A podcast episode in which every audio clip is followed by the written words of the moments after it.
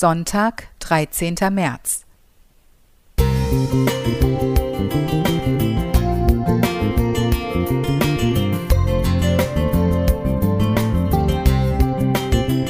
Ein kleiner Lichtblick für den Tag.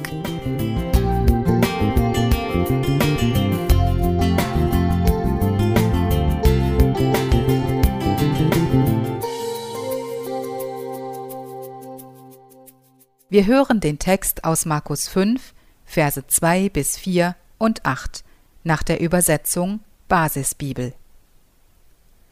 Sofort, als Jesus aus dem Boot stieg, kam ihm ein Mann aus den Grabkammern entgegen. Der war von einem bösen Geist besessen. Keiner wurde mit ihm fertig. Jesus sagte zu ihm, dem bösen Geist, Du böser Geist, gib diesen Menschen frei. Der Mann an den Grabstätten schreckte viele Menschen ab.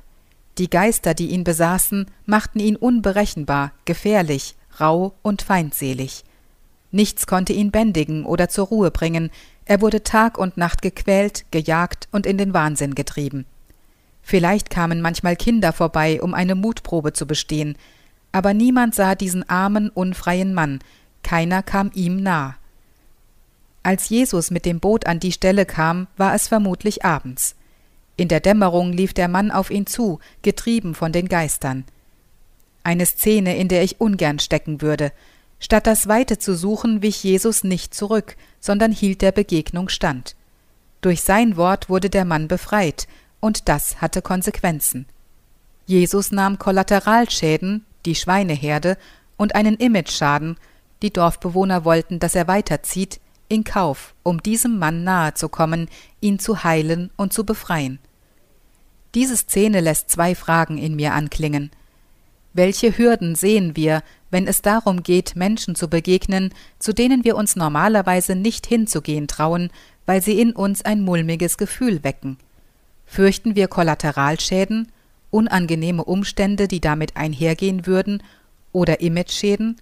Fragen wie Mit dem gibst du dich ab?